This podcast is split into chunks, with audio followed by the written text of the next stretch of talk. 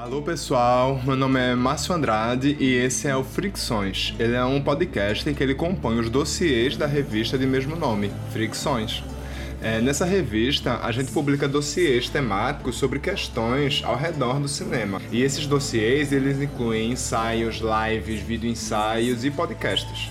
E nesse mês, a gente está com o nosso segundo dossiê, Estilhaços de Violências e Resistências. Nele, a gente vai tratar um pouco sobre como os filmes eles podem representar ou deslocar determinados imaginários de violência e de resistência, seja ela física, emocional, simbólica, epistêmica. Nesse dossiê, e além desse podcast, a gente tem um ensaio sobre os filmes Câmara de Espelhos e Agora, que foi escrito pela própria realizadora né, desses filmes, Dea Ferraz. É, tem um podcast com a roteirista e diretora Ana Johan sobre o seu longa mais recente, A Mesma Parte de um Homem, e um vídeo ensaio ensaio sobre martírio, de Ivan Sancarelli, Ernesto de Carvalho e Tatiana Almeida. E a ideia geral desse dossiê é compreender um pouco como a violência ela pode ser entendida, representada, deslocada dentro desse jogo de forças, né, que muitas vezes reproduzem é, construções é, culturais, estruturas sociais, né, então é de maneira um pouco mais alargada que a gente busca entender quais são as dinâmicas e engrenagens de poder que fundamentam né, reproduzem determinadas formas de, de violência e como é que a gente pode resistir a isso, né? Como é que é, a imagem também pode se tornar um vetor de resistência, de oposição a essas violências, né? Então, vem com a gente para conferir outros conteúdos do nosso site, basta você acessar fricções.com, nosso Facebook, facebook.com.br fricções ou nosso Instagram, arroba fric.sons. Para quem quiser mandar comentários e sugestões de pauta, é só enviar um e-mail para multimediacombo.gmail.com e esse é o podcast, é uma realização da Combo Multimídia, que conta com produção da Tarrafa Produtora e incentivo do Governo do Estado de Pernambuco por meio dos editais emergenciais da Lei Aldir Blanc. E o tema desse podcast é Cinemas Negros como espaço de fabulação e resistência.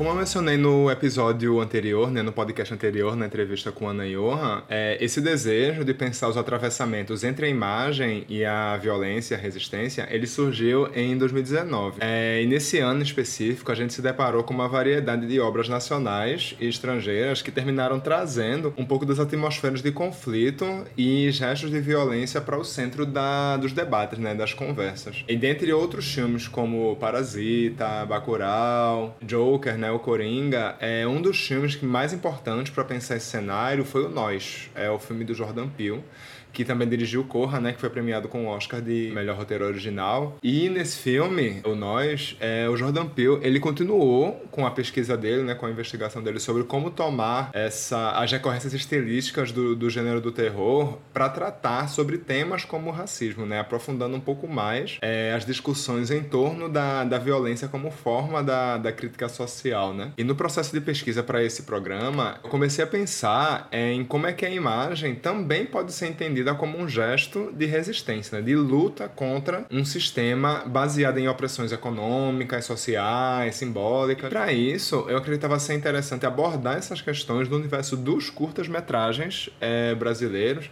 que vieram aportando nos festivais de cinema dos últimos anos, né? com um recorte na Mostra de Cinema de Tiradentes. E a Mostra de Cinema de Tiradentes é um festival que ele vem se tornando um palco para uma diversidade de trabalhos que vem formando uma geração de outros, de vários cineastas cineastas, né? Ao longo desses, desses 24 anos, né? Que ele vem sendo realizado. E para essa conversa, eu conversei com a curadora e pesquisadora Tatiana Carvalho, de Minas Gerais, e que desde 2018 ela atua na curadoria da Mostra de Tiradentes. Tatiana, ela é mestra em comunicação pela UFMG e atualmente ela é docente do Centro Universitário UNA, nos cursos de Cinema e Audiovisual e de Jornalismo, e coordena alguns projetos como o Pretança, o Afro-Brasilidade e Direitos Humanos, Humanos, também na UNA, e é integrante dos grupos de estudos Coragem, Cor, Raça e Gênero, da UFMG, e faz parte do movimento, do projeto de arte cênica Segunda Preta, em Belo Horizonte. Então, eu pedi inicialmente que Tatiana se apresentasse, falando um pouco da, da sua trajetória como pesquisadora, professora, curadora,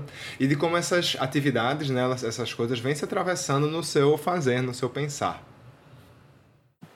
Eu sou professora, né, assim, para me definir o que, que eu faço prioritariamente, o que, que me considero, assim, vocacionado para. É, eu sou professora, já tem quase 20 anos, e, e mais recentemente, mais recentemente não, de uns, de uns 10, 12 anos para cá, eu me dedico a pesquisar cinema, né? Inicialmente o documentário, mas aí fui ampliando para para pesquisar filmes de ficção e, e agora minha pesquisa recente mesmo no doutorado é sobre cinemas negros brasileiros, sobretudo, mas também em diálogo com é, outras cinematografias diaspóricas e africanas. Então é isso, assim, minha, minha inserção no cinema in, eh, se inicia pela pesquisa e ensino, sobretudo, e depois eu vou, a partir de projetos na universidade e tal, me envolvendo com processos de curadoria é, e de escrita também, né? Desde 2012, assim, minha primeira experiência com curadoria foi em 2012, e aí de lá para cá é, venho me dedicado a, a, ao exercício né, da curadoria, que é um exercício também analítico e crítico, é, e, de, e de reflexão sobre a própria curadoria, né, me entendendo como uma mulher negra nesse universo que tão reiteradamente tenta marcar o lugar, ou tentou historicamente marcar o lugar de uma ideia de sujeito universal, né? E aí, me entendendo como o outro desse sujeito universal, eu tive que me haver com isso, né? Primeiro com a minha própria presença, como um corpo estranho nesse lugar, assim, atravessado por muitas violências, às quais eu tive que reagir de certa forma, é, e lidar com elas, principalmente. Mas isso também alimentou muito meus desejos de pesquisa, né? Assim, não só em função da minha própria presença nesse lugar, mas também do, da coincidência, feliz coincidência, é, de estar é, na pesquisa e na curadoria num momento de um vigor muito grande de produção de outras pessoas negras e de, de pessoas indígenas, assim. E, e, também de pessoas que não, enfim, os outros do sujeito universal, né? Pessoas LGBTQI e tal. Então é um momento muito rico, assim, que eu tive a, feliz, a felicidade de estar presente para poder olhar para isso de perto. Bom, depois desse início, dessa apresentação, eu pedi que Tatiana falasse um pouco mais é, agora sobre as suas pesquisas acadêmicas. É, no mestrado, ela tem uma pesquisa sobre jornalismo audiovisual e as relações com o cinema documentário. E atualmente, no doutorado, que conta com orientação do André Brasil, é, as pesquisas dela vêm envolvendo cinema negro e cinema brasileiro. Então, eu queria que ela falasse um pouco sobre como ela chegou nessas investigações, né, como é que elas se aproximam, se distanciam e como é que ela vem desdobrando essas pesquisas no doutorado.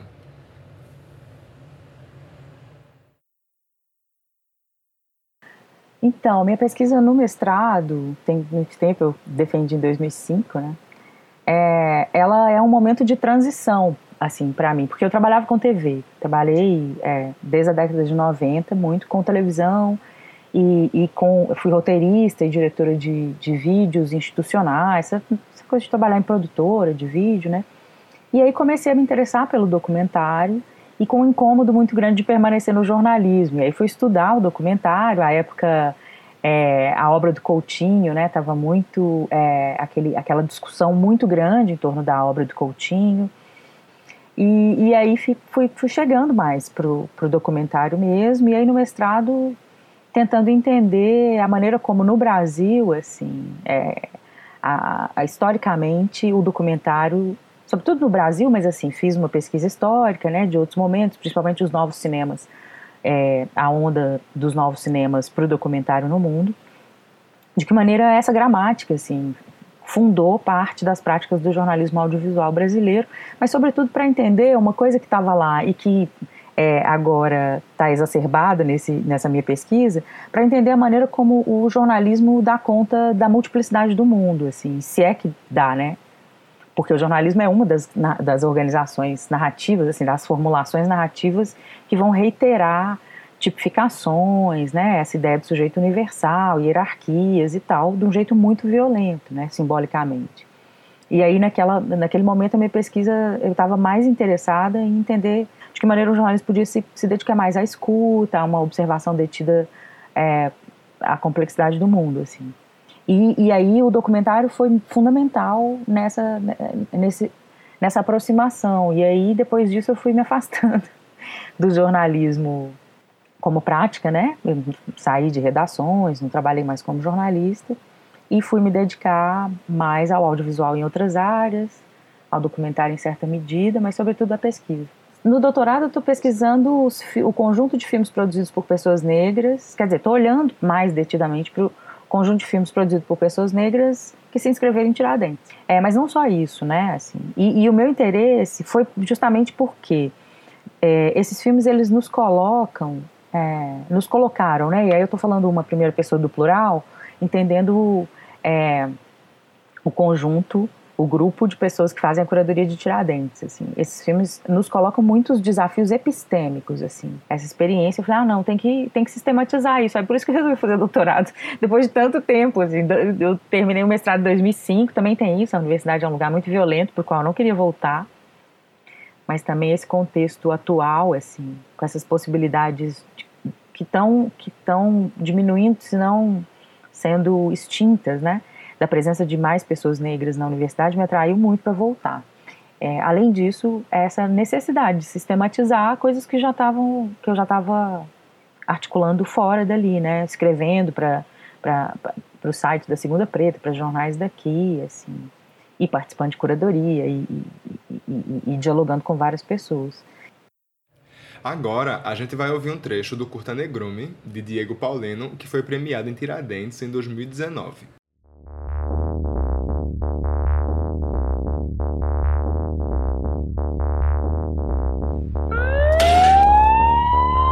Deus ama você.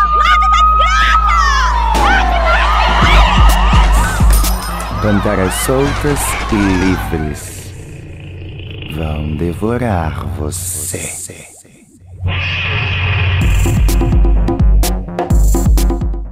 Desde 2018, Tatiana ela integra a equipe de curadoria da Mostra de Tiradentes. E desde esse ano, algumas das temáticas que vêm sendo abordadas foram a insurgência dos corpos, a imaginação como potência e lugar de resistência.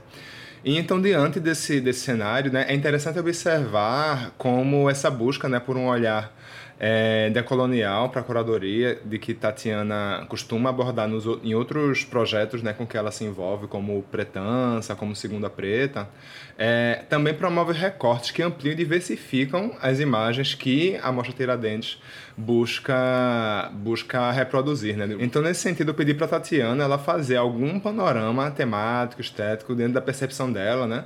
ao redor dos curtas que vem chegando à mostra ao longo dos anos é, eu, eu dei a grande sorte assim de estar num grupo de pessoas, sobretudo agora nessa mostra, assim, a experiência nesse momento de pandemia é muito difícil, assim, e esse grupo se mostrou, sobretudo Camila e Felipe, assim, incrível nos diálogos e nas respostas e nas elaborações, né? Mas desde a minha primeira experiência, quem era o coordenador de curadoria foi o Kleber Eduardo.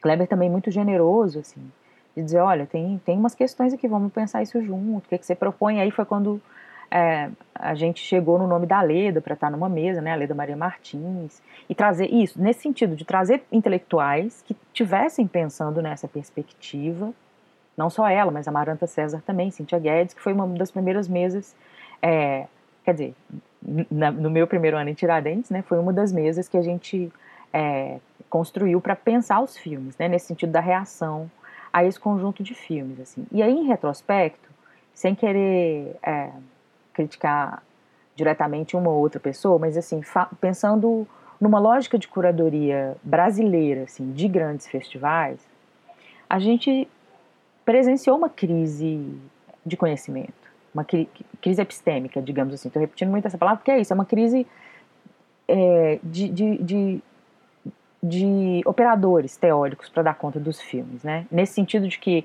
a gente é formado com um conjunto de teorias, um conjunto de, de conhecimentos é, em diversas áreas, não só no cinema, e aí a gente responde a partir desse repertório, né?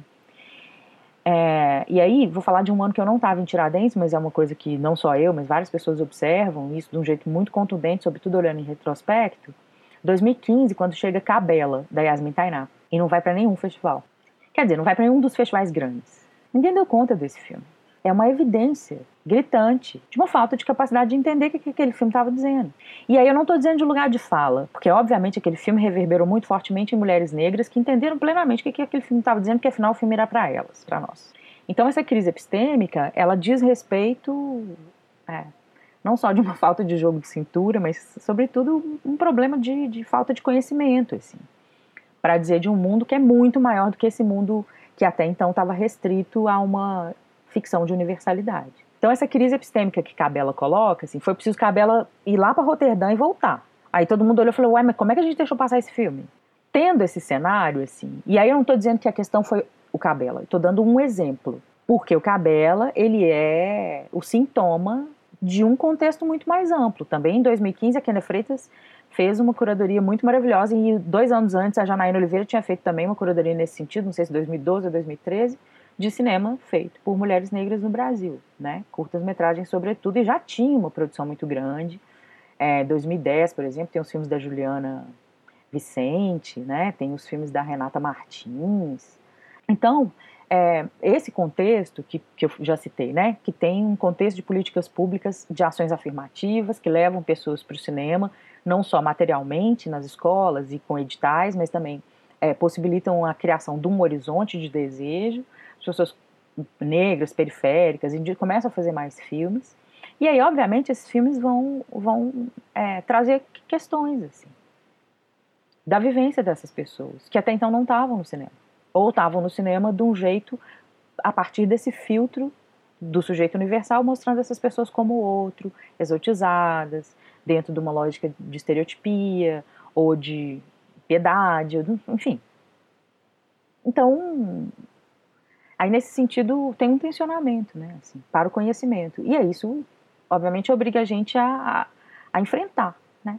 É, a gente enfrentou isso, né, assim, desde dentro da curadoria. E aí é, é todo mundo da curadoria e a direção artística também participando ali da construção de uma reflexão coletiva, sem abrir mão, obviamente, de uma reflexão mais ampla sobre o cinema brasileiro, né?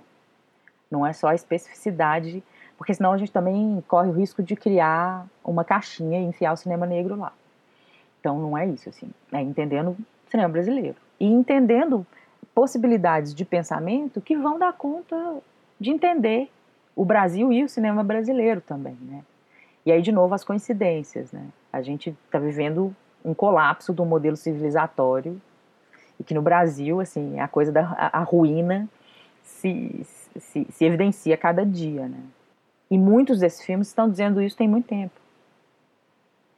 Bom, esbarrando um pouco mais nas temáticas do, do dossiê Estilhaços, né? É, eu acredito que a visibilização cada vez maior do, dos cinemas negros né, no Brasil e no mundo, ela vem funcionando como um gesto de, de resistência contra processos de, de apagamento né, das identidades negras herdadas desse, do período colonial, né? E quando Tatiana fala sobre essa crise epistêmica, né, de, que a presença de filmes como Cabela provocam, é, eu penso muito em como essas epistemologias, herdadas de uma cultura eurocêntrica, branca, elas também podem ser sistemas violentos, né, que promovem e reproduzem violências. Né? Então, quando esses sistemas eles compõem né, determinados cânones e regimes de, de visibilidade, eles terminam determinando quais imagens podem ser vistas e quais discursos são passíveis de legitimação legitimação, né? Então a gente está falando de uma violência estrutural que esbarra em epistemicídios, né? Ou seja, violências contra formas de conhecimento, formas de saber, quando uns são mais passíveis de legitimação do que outros, né? Então, é, diante desse contexto, pedi para Tatiana falar um pouco mais sobre como os filmes dos cinemas negros eles propõem esses outros modos de ver e imaginar o um mundo que rompem com essa lógica de um sujeito universal herdada de uma cultura é, eurocêntrica branca, né? Todo mundo que se formou em cinema 10 anos, assim, é, anos 90 e início dos anos 2000, tem um pouco a mesma bagagem, assim, eurocêntrica, né? É, de, de, de, estudos de cinema e os desdobramentos dessa bagagem eurocêntrica que irradiou a partir da, da USP. Mas a obra ali do Paulo Emílio, Ismael Xavier, Jean-Claude Bernardet, todas as pessoas que elaboraram sobre o cinema brasileiro de um jeito brilhante, enfim, não é uma crítica pessoal assim que eu faço, há vários outros outros tensionamentos nos debates dessas pessoas, por mais que sejam críticas brilhantes e fundamentais para a gente compreender o Brasil naquele momento e o cinema brasileiro, ainda estão em torno de uma suposta universalidade aqui na nossa colonialidade, sabe? É, tanto que o lugar para as pessoas negras é, como produtoras de conhecimento na reflexão dessas pessoas é ausente. E aí não é nenhum ataque pessoal a esses intelectuais que, que foram fundamentais na minha formação. É um jeito de pensar do Brasil, assim, que é colonizado, né? E que é colonizado e que tem é, um problema que na colonização, que é racista, é, tem uma das violências terríveis, além das violências físicas e estruturais, é a violência epistêmica, assim, é o epistemicídio. É não considerar formas de pensamento para além do que é determinado pela modernidade como possibilidades de compreensão de mundo e de, e de é, elaboração subjetiva né, do mundo. Porque a gente, no Brasil, a gente tem outras formas de pensar assim, é, a nossa vida, né? não só no Brasil. Fora desses parâmetros modernos, eurocêntricos, que se desdobram para outros países que também têm pretensões imperialistas, como os Estados Unidos, né? É, dessa centralidade do sujeito universal, existem outras formas de pensamento, né? Que, que podem nos ajudar a compreender o mundo, não só do, ponto de vista da academia, mas também que agenciam formas de dizer desse mundo, na literatura, né? Na, é, é no teatro e no cinema, nas artes de uma maneira geral, né? Então é isso, assim, é, o que não é uma crítica, é um lamento, né? Que a, a, a, formação em cinema no Brasil não acolha tão vigorosamente é, formas de pensamento que deem conta das obras que são pensamento, né? Nesse sentido. Então, é, hoje eu consigo elaborar dessa maneira porque eu passei por um processo que não é no cinema, me aproximei de um, de um movimento de artes cênicas aqui em Belo Horizonte, chamado Segunda Preta, que é um aquilombamento artístico e que é, a, a, gente se retroalimenta, assim, que promove uma reflexão, justamente por conta é, desse alijamento, né, dessa falta de lugar, não só para as artes negras de uma maneira geral, nesse caso específico, as artes dramáticas, mas sobretudo sobre um pensamento a partir dessa arte é, que não a exotize, que compreenda ali uma elaboração simbólica complexa é, e, e, e, com esta e com esses saberes ali agenciados, né? E aí tem uma pessoa central nessa, nessas reflexões, é, que é uma professora aposentada da UFMG, uma pesquisadora brilhante e poeta, é, que pesquisa artes cênicas há muitos anos, que é a Leda Maria Martins, que além de ser essa pesquisadora brilhante, ela é rainha do reinado do Jatobá aqui em Belo Horizonte, da tra tradição dos reinados e congados, que é uma tradição banto africana. E todo o pensamento dela articula, obviamente, é, as matrizes é, eurocêntricas, ela, ela trabalha com semiótica, por exemplo, mas também articula essa filosofia africana de, de matriz banto. E aí outras pessoas vão dialogando com isso. Tem Soraya Martins, que acabou de, de defender o doutorado dela agora, que é, que é uma atriz e uma é, pesquisadora maravilhosa, crítica de teatro, escreve Horizontes da Cena. Tem Anderson Feliciano, tem Mário Rosa, a própria Grace passou, que não está diretamente ligada a esse movimento Segunda Preta, mas dialoga muito fortemente, né? E uma geração de uma galera nova que agora está no mestrado, entrando no doutorado também, produzindo conhecimento, né? São pessoas, é, são atrizes, atores, é, pessoas que se dedicam à dramaturgia de uma maneira geral, direção e outras áreas, crítica. Isso no caso do teatro. E aí, nesse, nesse lugar, Segunda Preta, eu comecei a, a, a trabalhar com esse coletivo, que é um, que é uma forma aquilombada, meio uma irmandade, assim. E, e aí comecei a fazer entre temporadas, assim, porque eram tempo, são temporadas, né, segunda temporada toda segunda-feira, seis ou oito segundas-feiras, e aí tem a entre temporada que eu comecei a fazer programação de cinema. E aí chamar filmes e discussões que dessem conta disso também, né, aí, enfim, aí foi incrível. E agora vamos ouvir um trecho do filme Cabela, de Yasmin Tainá. Bicharia,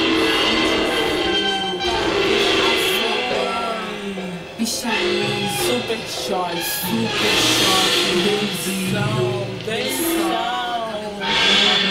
Carapina, macaco, cabelo de piaçada.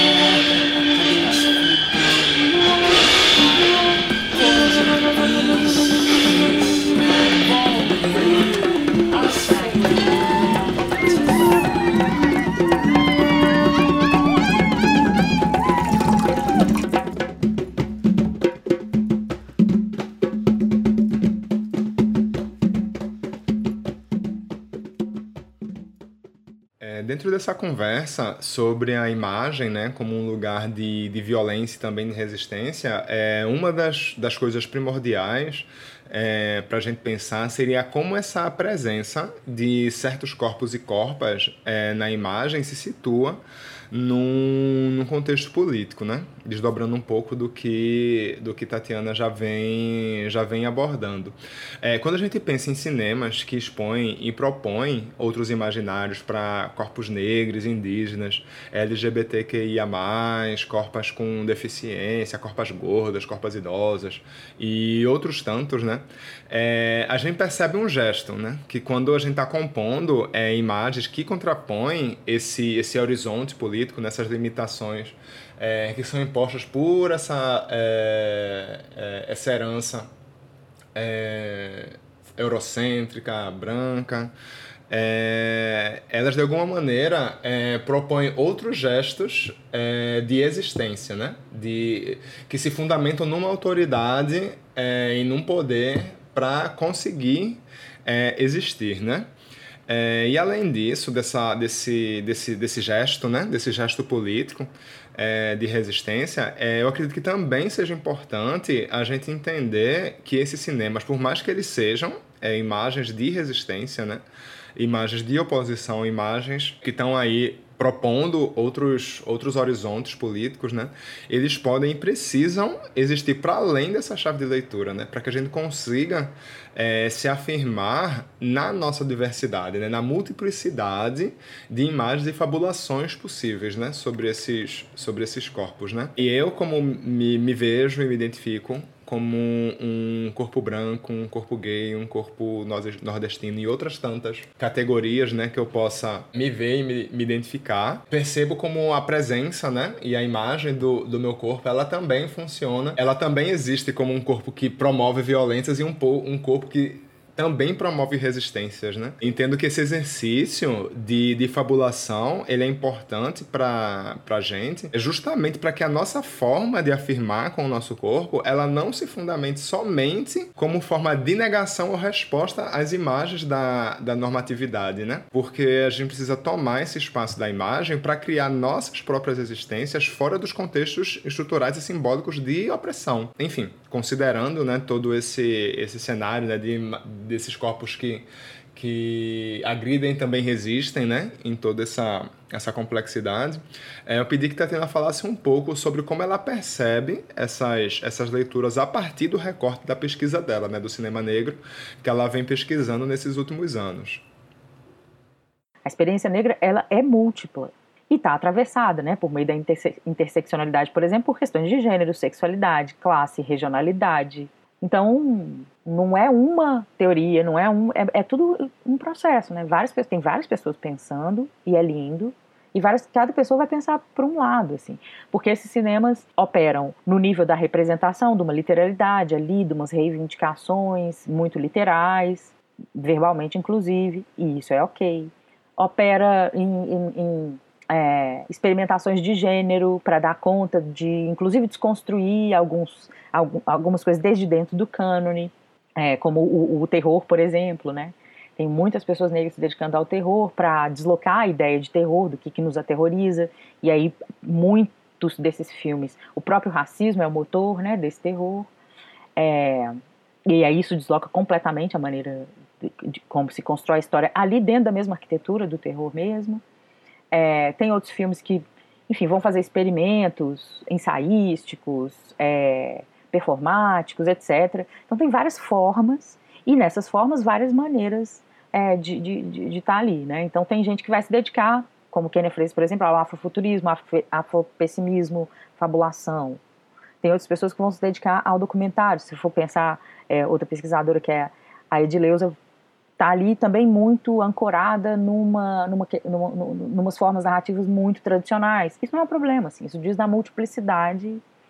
É, a Janaína Oliveira vai pesquisar para outros lados também, agora ultimamente ela está muito reivindicando a ideia de opacidade, né, para poder dar conta de olhar para esses filmes e para a nossa fragilidade epistêmica, né, no sentido como sociedade para esses filmes, e dizendo é isso, tem filme o que a gente sabe não vai dar conta de tudo. Porque também tem um monte de gente que se abstém de, de, discussões nesse nível, falando não é o meu lugar de fala. É uma preguiça intelectual que é um vexame a pessoa lançar a mão do lugar de fala para não enfrentar questões contemporâneas. Acho, acho desonestidade intelectual. O que eu estou dizendo é outra coisa. É a pessoa, inclusive entendendo sua posicionalidade, dar conta de olhar para o mundo ao seu redor, sabe?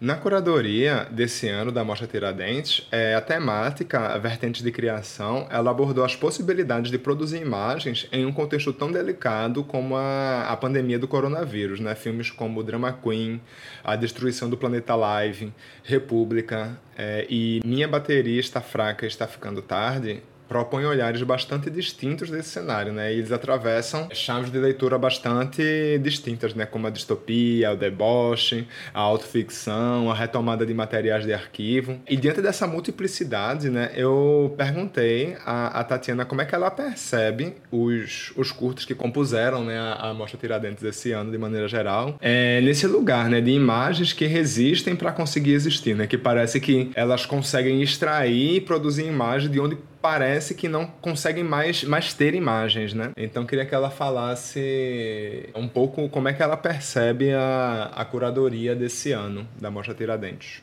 Pensando é, em Tiradentes de uma maneira mais ampla, né, que rolou em janeiro, e Tiradentes SP, porque para Tiradentes SP foi só a mostra foco, né? E muitos filmes que vieram, vieram com essa, essa, essa energia, né, do confinamento. E aí a gente se perguntava o tempo inteiro, assim, mas tá bom, assim, nós vamos responder esse conjunto de filmes, mas o que, que esses filmes estão, o que, que isso traz, né? Olhando em conjunto, assim, tinha muitos filmes que diziam a mesma coisa, literalmente a mesma coisa. Uma pessoa de classe média, geralmente branca, tinha algumas pessoas negras fazendo isso também, dizendo de si, do seu próprio sofrimento, olhando para as paredes, para as portas, para as comidas feias. Tudo bem que o cinema também pode ser isso, né? Um espelho não interessa muito pra gente, sobretudo nesse pensamento, e num conjunto de filmes que, que fazia absolutamente outra coisa, trazer uma quantidade grande de filmes que, que, que, se ofereciam como um espelho para a sofrência da pessoa de classe média que ia ver o filme de dentro do apartamento. A ideia era a gente elaborar. Outros filmes faziam o que a gente chamava de grito, assim, que eram filmes que muito, que vocalizavam muito, literalmente, a revolta, a tristeza, isso também não, parecia não interessar, sabe? Aí eu tô falando do processo de. Porque curadoria é também escolher o que, que fica de fora. Nesse sentido, do, essas duas coisas, a gente entendeu que interessaria um pouco, pensando esse lugar do cinema, é nessa frase muito bonita que você falou, né? Tirando imagens de onde parece não existir. Então, isso interessa muito mais, essa frase bonita que você falou, assim, do que o cinema ser oferecido apenas como um espelho. Isso também é muito importante, tanto que há filmes que fazem isso né? mas são poucos. Não foi a maioria dos filmes que a gente escolheu. Por quê? Muitos filmes apresentavam gestos fabulatórios, e, e aí num horizonte de, de, de, distópico, assim, de figurar a destruição completa mesmo e, e o que, que é possível depois disso, ou jogar para quem está assistindo esse problema, tipo, tá bom, vai acabar, o que, que você vai fazer com isso? Essa provocação é, é, me parece interessantíssima, nos pareceu interessantíssima, e há filmes que vão é, muito fazer isso, tipo Lambada Estranha. Aliás, o Lambada Estranha faz, né? Ele acaba o mundo e o que, que é possível quando o mundo acaba? É isso, assim, é, é apenas isso. O que, que é possível fazer no fim do mundo? É, o Ratoeira também, ali, naquela alegoria, né? Do que que do que que está obsoleto, do que do que, que se esqueceu, do que, que acaba, o que, que não acaba, o que, que sobrevive, o que, que vai sobreviver, o que, que volta. E essas fabulações assim da existência, da permanência, ainda que na distopia, de uma resistência ali internamente, né, como Objetas, que foi o que até o vencedor do. E, e outros filmes faziam, como O Novo Mundo, por exemplo, uma tentativa de reescrita. O problema está no passado, então vamos reescrever a história. É, e aí é, uma, é um jeito, uma, outra maneira de contar assim, essa história, e inclusive para a gente se entender hoje, voltar ao passado, a, não necessariamente no sentido benjaminiano da leitura e contrapelo, pode ser esse também, é, mas num, numa lógica mais fabulatória, né? Assim, tem uma leitura em contrapelo em diálogo com uma fabulação. Vão apontando pra gente alguns elementos. E tem um filme super. Ele faz uma coisa que é muito óbvia, assim, muito simples, que pode assim, gente, é isso, né? Que é jogar para as crianças a possibilidade, assim, não é que é jogar para o futuro, ah, as crianças são a nossa salvação, não é isso não, assim. Mas jogar para esse lugar aparentemente ingênuo, assim, é uma fonte de uma energia que era incrível, assim. Nossa, eu chorei tanto com, com a cena do, do é, 4 bilhões de infinito, do, do, é, do Marco, assim, vi o filme duas vezes, eu chorei duas vezes durante o processo de, de curadoria. Eu falei, ai, gente, esse filme tem que estar em algum lugar, esse não é possível que esse filme me fez chorar duas vezes. Aquele, quando aquele menino fala que roubou o cinema da escola. Ai, meu Deus, e põe aquela tela daquele jeito, sabe? Então, é, tem isso, assim, até a ausência da imagem como essa grande possibilidade. É isso, tem essa elaboração de possibilidades, não necessariamente de resistência, de um jeito mais no sentido de ação política, mas no sentido ético. Tem, esses filmes têm um comprometimento ético com a vida que é muito bonito.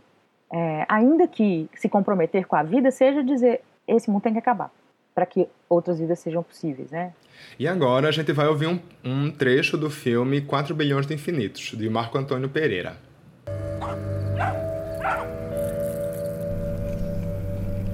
A vida às vezes parece um sonho. Eu sempre tive essa sensação.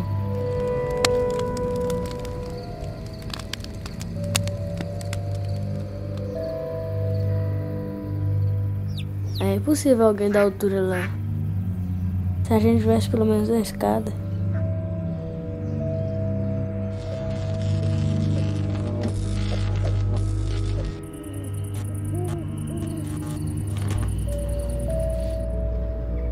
Não é para sair pra rua nem ir atrás de folia. Tchau.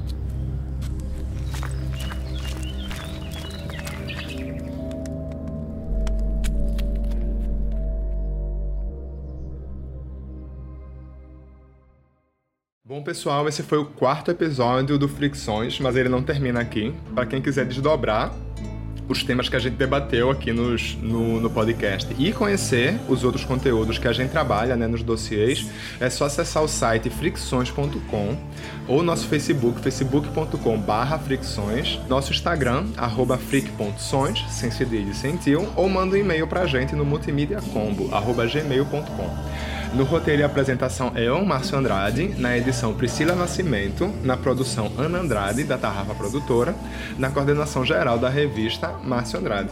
Realização como multimídia. Incentivo Lei Aldir Blanc do Governo do Estado de Pernambuco. Um beijo pessoal e até mais.